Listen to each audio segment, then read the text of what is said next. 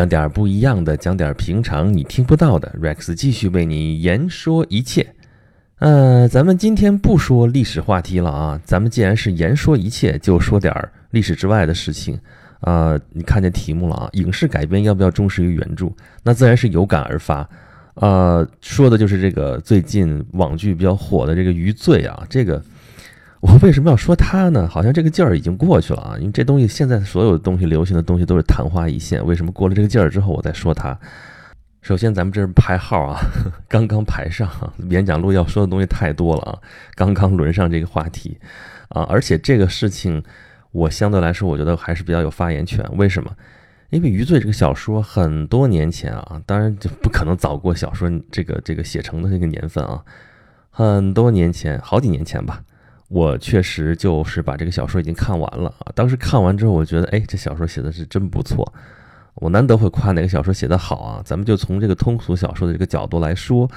啊，这个在网络小说里边，因为他最早是在网上看到他的嘛，在网络小说里边写的是非常好的。因为我们知道啊，这个自从写作的门槛降下来之后啊，我们的这个网络小说这个是良莠不齐。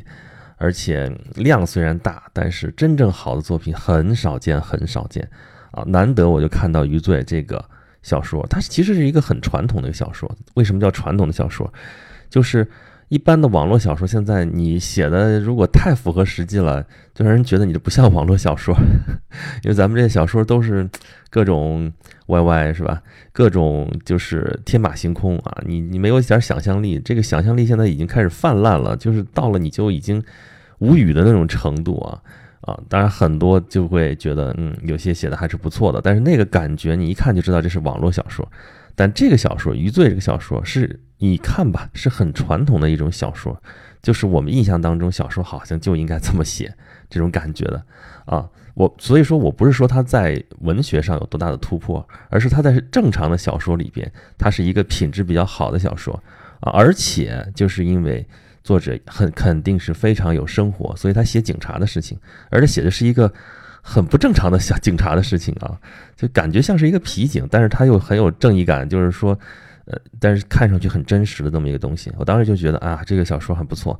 啊，但是呢，可能很难拍出来，因为里边写的很多可能有点越界的东西啊，处在灰色地带的东西，有一些可能无法言说的东西。我说这事情在我们。啊，严格的政策面前，可能都很难改编成啊电视上能放的这种影视剧啊啊！但是我仍然觉得这个小说很不错啊，所以在当时的情况下啊，我给我周边的朋友很多都安利过啊，现在词儿就是安利啊，安利过这本小说啊，尤其是我跟我一些警察的朋友，我推荐过，我说你看看这是不是你们的生活啊？因为这个小说当时的一些那个粉丝也会有些就是警察说这个写的太真实了，就是我们的什么什么样子，就是说这个小说当时给我的印象非常之好。啊，但是我觉得它绝对拍不成电视剧。但是当时我不知道会有网剧这种东西啊，结果哎，今年发现，哇塞，这盛世能够上线了啊，是在网上能够看到说。网剧，而且张一山演的是很不错，就很符合这个书里面对于余罪这个形象的一个设定啊。当时你原来就想说，这么痞里痞气的那个演员哪儿找去？后来发现还是有的，而且这个还离得并不远啊。第一季这个在爱奇艺上看的时候，我觉得哎呀，真真是后边宁可就是后边几集你看不到嘛。现在都是会员制干这个事情，就是网剧现在拍了，其中很重要的一个模式就是他要挣会员费。啊，那么之前就是再好的剧或者觉得怎么样，因为我也没什么多少时间看这些东西啊。那么会员费从我这儿其实很难挣的，但是看到余罪了啊，看到后面几集没有出来，那怎么办？那就啊，有生以来会员费该交就交，是吧？啊，那么第二季出来的时候也是抱着极大的期待，结果一看这个水准大降，不知道降到哪儿去了啊。因为第一季演演完的时候，我当时就在就在打鼓，就是因为第一季，因为我看过书嘛，然后。第一季的故事基本上就快到他呃前面第一个缉毒的这个故事快到结尾了，我还在想说第一季已经完了，第二季的篇幅跟第一季差不多，他还能怎么演呢？啊，因为按照原来书上来讲的话，最后再有几个行动，基本上这个缉毒的故事就算完了。结果第二季啊，果不其然，注水啊，这个前半段就是各种，你就觉得匪夷所思，就是本来是那个质感是那样的，结果。第二季一开始，咵嚓就是那个样子的，哎呦就是就是当时网上也在说啊，一边倒几乎就在说说这个网改编改编的不好。啊，这是我看过，我有发言权啊，我买了会员了啊，我提前看了，我更有发言权啊，这个真的是水准真的是不一样啊，忍着忍着我就把第二季还是看完了，看完之后发现哎，到结尾的时候这个水平又回来了。啊，最后才发现说到底哪些地方好看，哪些地方不好看啊，最后得出来结论说啊，凡是。我觉得看的还算比较不错的地方，看的爽的地方，觉得啊，这个这个质感很很对路的地方，我回想回想，都是书上已经写过的地方。凡是觉得水的地方，觉得这个地方不合理啊，这个不应该是这个样子，这种地方跳戏的这种地方，这都是编剧后来编的地方，书上是没有这些情节的。这个说的最简单的一个道理，就是因为这是这个余罪在卧底，卧底这么危险的事情，到第二季你看吧。这个他亲戚朋友所有的这些他家人他爸都参加这个卧底行动了，这个事情怎么可能啊？而且他就作为一个集中点，作为一个噱头就在说说他就在游走在说你可能暴露，可能没有暴露这种这个这个这个这个节点这个地方啊，这个戏剧的张力确实可能来自这里，但是你一次可以，两次可以，次次都这样，这事儿就没意思了啊！而且。你引起老大这么怀疑，这是黑社会啊！这不是法律判案说我们不能冤枉一个好人啊，但是也不能放过一个坏人。你说在黑社会，人这搞的这基督这些那个就是贩毒人员，这个那么那个心机那么重的一帮人啊，那么怕暴露的一帮人啊，难道采取的政策还不是说宁可错杀一千，不可使一人漏网吗？这个是完全的无法理解，说你那不是有点怀疑就把人干掉了？他们又没有那么大的心理压力？说我一定要给你一个公道，一定要怎么怎么样啊？这话是这么说啊，我一定要给你个公道，让你死的明明白白啊！这个，但是你有点风吹草动，干的是掉脑袋的事情，就还还不赶紧把这个这个不稳定的因素赶紧排除掉啊？居然还一个一个的，这一次又一次啊！怀疑过多少次了之后，这个于小二还在那儿活得蹦蹦哒哒的挺好。啊，周围他的队友都是猪队友，都在想，就是说有意的、无意的都在暴露他，结果他还活得挺好，这事儿就完全无法让人相信，完全无法让人信服。那么好了，这后边这个会员我也不会买了啊，出来之后有免费的看两眼，质感好的话接着看，质量质感不好的话咱就再说了啊啊！而且也好奇后面该怎么拍了这事儿，因为就是缉毒这个事情在原书里边就已经结束了，就刚才说了，第一季其实就快已经差不多结尾了，结果第二季抻了那么长。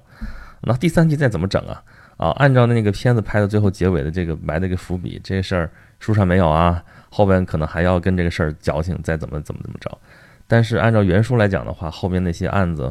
还真不知道怎么拍了啊，因为那些案子并不见得都是一些什么惊天大案啊，怎么怎么样的。因为现在人这什么没见过，什么连环杀人案啊，什么这都匪夷所思的案子见得多了啊，就是书上啊，就书上看的这些故事看的太多了。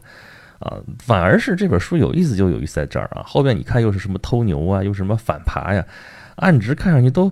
小 case 啊，这都你平常也不会注意到这种案子，但是他就会给你写的说啊，这个于小二这不简单，你就看吧，就是这种平凡当中见伟大，我觉得这是他最有意思的地方啊。但是后面这种题材拍出来会不会好看，这事儿也要打一个问号，看看。这个主创人员的这个脑洞有多大了啊？脑洞他他们确实是动过了，那在这个第二季里边确实是这么动的。我后来想了想，我觉得也能理解他为什么把第二季弄成这个样子啊，因为可能这个思路就是跟刚才说的那个思路是正相反啊，就是一般觉得这种警匪片啊，这种案子里边觉得最紧张、最刺激的就是这种大案要案，对吧？然后缉毒这个事情是整本书里边其实来说是最大的案子。啊，这个最大的案子居然是在最前边，是在这个主人公刚刚毕业，还没有正式成为警察的时候，就发生了那么大的案子啊！第一季已经把前面该铺垫的铺垫完，把那个书里边前边的那些有意思的地方也演过了。那的第二季同样的篇幅那么长，那你中间你直接弄一结尾肯定不合适啊！这个案子既然这个题材大家受欢迎，那就应该把这题材再抻长一点啊，这个生命力再长一点。这个其实可能是一个商业上的考虑，可能居多啊，所以啊，当那个网上在这个骂编剧的时候啊，说你编剧怎么编的？第二季的时候，这个我有很多这个编剧的朋友过来跟我诉苦啊，或者说是我要被编剧辩护啊，说这其实很多事情不是编剧能左右的啊，这我信啊，就所以我刚才说这可能出于一个商业的考虑啊。的确啊，虽然说我们平常有一句话，说是这个电视剧是编剧的艺术啊啊，因为那个电视剧一般很长，你从导演聘过来，他不太可能对这个题材有多深多长时间去琢磨它，然后编剧写的就就基本上就照着编剧写的来拍了，啊所以说这个事儿出了问题，我们也骂编剧怎么怎么样怎么样。但是通常情况下，这个编剧，如果你不是有非常非常有名，那你这个编剧你受制于人的因素非常多。啊，这个编剧得听资方的啊，谁请他过来编剧的，那得按照人家思路来，他不是说自己想怎么写怎么写，那除非你到牛到一定份儿上才有这个待遇，啊，所以说这个事情弄成这样，咱平心而论啊，未见得是，啊，编剧的最根本的原因不在编剧这个地方，但是大家能看到的最后客观的结果是问题出在编剧身上啊，甭管什么原因导致的吧，就会出现这种情况。啊，那么这个网剧啊，它是有本的，就是它是根据这个小说改编的，那么就引出这个问题来了。这个改编到底要不要忠实于原著啊？因为按照原著的话，这个人家写的是很严密的啊，但是中间这些旁支的这些细节并没有那么多啊。但是网剧里边这个旁边横生枝节啊，这个枝杈差的太远了，最后都怕圆都圆不回去了啊。那是不是说，那以后碰到这种小说，干脆你也甭改编，就直接人书怎么写就怎么来的呢？啊？也不是那么绝对啊，这并不是不能改编呀，对吧？这我们都很清楚，小说是小说啊，影视剧是影视剧，这是两种完全不同的艺术形态啊。有些东西适合写出来，有些东西你拍出来的时候就不能那么演啊。有些东西你确实可以演出来，一个镜头可能很多事情就说明白了，但是你要写在纸面上，你要在文字上面写，哗啦哗啦你写，写的啊汪洋恣肆，它也表现不出来那个那个那个那个样子。啊，我们说一千个人有一千个哈姆雷特，是因为你在写这个文字的时候，你看不到影像，你只能去想象。那每个人想象是不一样的，每个人想象力强弱也是不一样的。但是影视剧一拍拍出来之后，你给人看到的这个影像就是那个样子啊，那你很多东西就是没有想象空间了。所以各有利弊，各有千秋啊，并不是说不能改变。你要从一个艺术形式变成另外一个艺术形式，你不加改变是不可能的。啊，不能像某些脑残粉一样说，那我就是这个这个什么什么小说的忠实粉丝，你就没法改，改了之后坚决不看，你不看爱不看不看，因为每一个小说哈，每一个这种就是特别呃那个个性特别强的一个某种东西吧，咱就不说是艺术品或者说其他的一个什么东西了，脑残粉都是核心粉丝，但是数量并没有那么多。啊，你要把它拍成影视剧这样的，它其实相对来说更大众一些的话，呃，这个粉丝的一些这个观点，甚至可能是不是最重要的，啊，这也是为什么编剧也好，资方也好，敢大胆去改的这个什么原因啊？我这不是瞎说啊，我确实有朋友是小说作家，他跟我讲说，我的小说，哎呀，你你不会喜欢看的，但是他知道他有很多很多的粉丝，这个粉丝数量。呃，不多不少，但是已经形成足够的气候了。对他来说，这就是一个良性的一个发展。但真正如果拍成影视剧的话，呃，他说这些粉丝反而他们的意见并不是最重要的，或者说可能就不用太多的考虑他们强烈要求怎么怎么怎么样，这都可能也就是当噱头来说了啊。所以最近虽然是 IP 剧大热啊，但是这个粉丝和这个 IP 这个本身和这个 IP 剧之间的这个关系确实很微妙。所以啊，该改编就改编，这没什么可说的，这也可以大胆去改啊，也不是说你不忠实于原著就一定会不好啊。比如说咱们这个打小就看的《西游记》啊，这也太经典了，是吧？每年暑假都放啊。这个，但是你说《西游记》改编的好吗？啊，它跟原著可差了十万八千里啊！你要看过《西游记》的原著，你就会觉得《西游记》几乎就成了儿童片了啊。咱们就重点也是放给儿童看，但是实际上《西游记》可是一个很成人的一个小说。啊，这个里边暗黑的一些东西，厚黑学的一些东西，我们社会性的一些东西，我们现在你看这到处解读的这个《西游记》吧，这跟儿童片可一点关系都没有啊！你说哪个更接近于原著呢？可能反而这些黑暗的东西可能跟原著更接近，但这些东西你说那个电视剧里边改编出来的就没有这些东西，那你说它改编的成功不成功？它毕竟也成了经典，它在这个艺术形态之下，它成了经典。那小说是小说，电视剧是电视剧。那么，那个根据《西游记》改编的东西也太多太多了，啊，你说是否忠实于原著？这都现在都觉得可能都不是一个标准了，啊，它照样可以改编出来，就跟原著不搭嘎的一些东西，照样可以改编出来，呃，是很经典的一个东西，啊，那么是不是忠实于原著就一定会好呢？嗯，这也不一定。比如说，某大胡子导演拍的什么什么金庸武侠剧，咱都知道是什么，我就不说什么了。号称是非常尊重原著，你去那个看吧，比着书对，那确实按照书的情节来来演的，啊，很多那个枝杈的情节，就书里边原来有的，可能很细节的东西，他可能都拍出来了，好像是很忠实于原著，但是拍出来其实也不温不火，啊，关键是什么呢？因为他不会讲故事，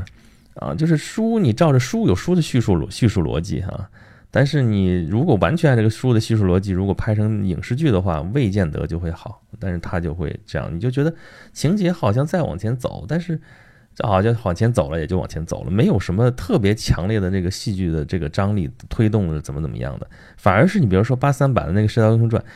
它为什么说是经典啊？从画质上来讲，从当时的那个演技来讲，从道具来讲，都很落后啊，很土啊。从爱情的角度来讲。但是为什么我们会觉得这个片子就经典呢？并不是说我们因为它伴随着我们成长，所以啊，这感情分是有的。但是你在就是客观来看这个事儿的话，他讲故事的逻辑确实比那个某些人拍的要好。好在什么地方？就是港片拍的，他在讲故事的地方，他讲的有些地方是从原著里面提炼出来的啊。这个原著书里边讲的这逻辑非常好，他照这个书来。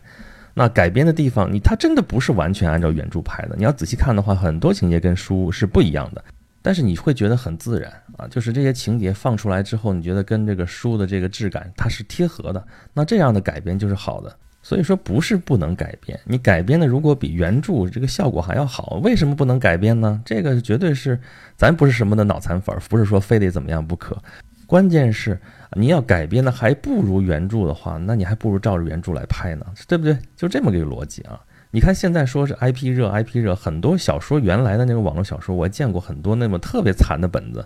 你拍出来之后特别好，因为现在刚前面说了啊，现在网络小说不是良莠不齐的问题啊，绝大多数咱说的直白点，绝大多数都是垃圾啊。那从里边他能找到这个闪光点，把它挖掘出来，能够拍出来，还是一个非常好的影视作品。那其实是一件化腐朽为神奇的事情，这种事情做多点儿才叫好，对吧？小说一个一个好多，那是都很多后边不知所谓，甚至都干脆烂尾了，就是现在话说太监了。那那可能好的这个小说里边，整个闪光的就是作者的一个点子、一个想法，或者说它的设定，或者说它的基本的一个故事架构。那里边不做手术能行吗？你这要直接拍出来，那没法拍啊。它书本身逻辑就不通，很多是这样的。那么那就先那就必须得改变。而且改编的要做大手术，这没什么说的。但也并不是所有的原著都这样。你偶尔看到一本它本身逻辑很强的时候，你如果还自以为是的去给它改的话，那就有问题了啊！因为什么呢？就是有些特定的小说、特定的书，呃，作者的大家那样写的意图，它是有道理的啊。尤其是像这种刚才说像《余罪》这样，它是断案，它是警匪，它是什么？这里边有非常严密的逻辑，而且非常有严密的生活逻辑。这个生活逻辑可能与我、你、我的这种生活经验是相背离，但是它是可能更贴合，让人一看哦，这是是怎么回事儿。但你如果说吃不透这个东西，硬要来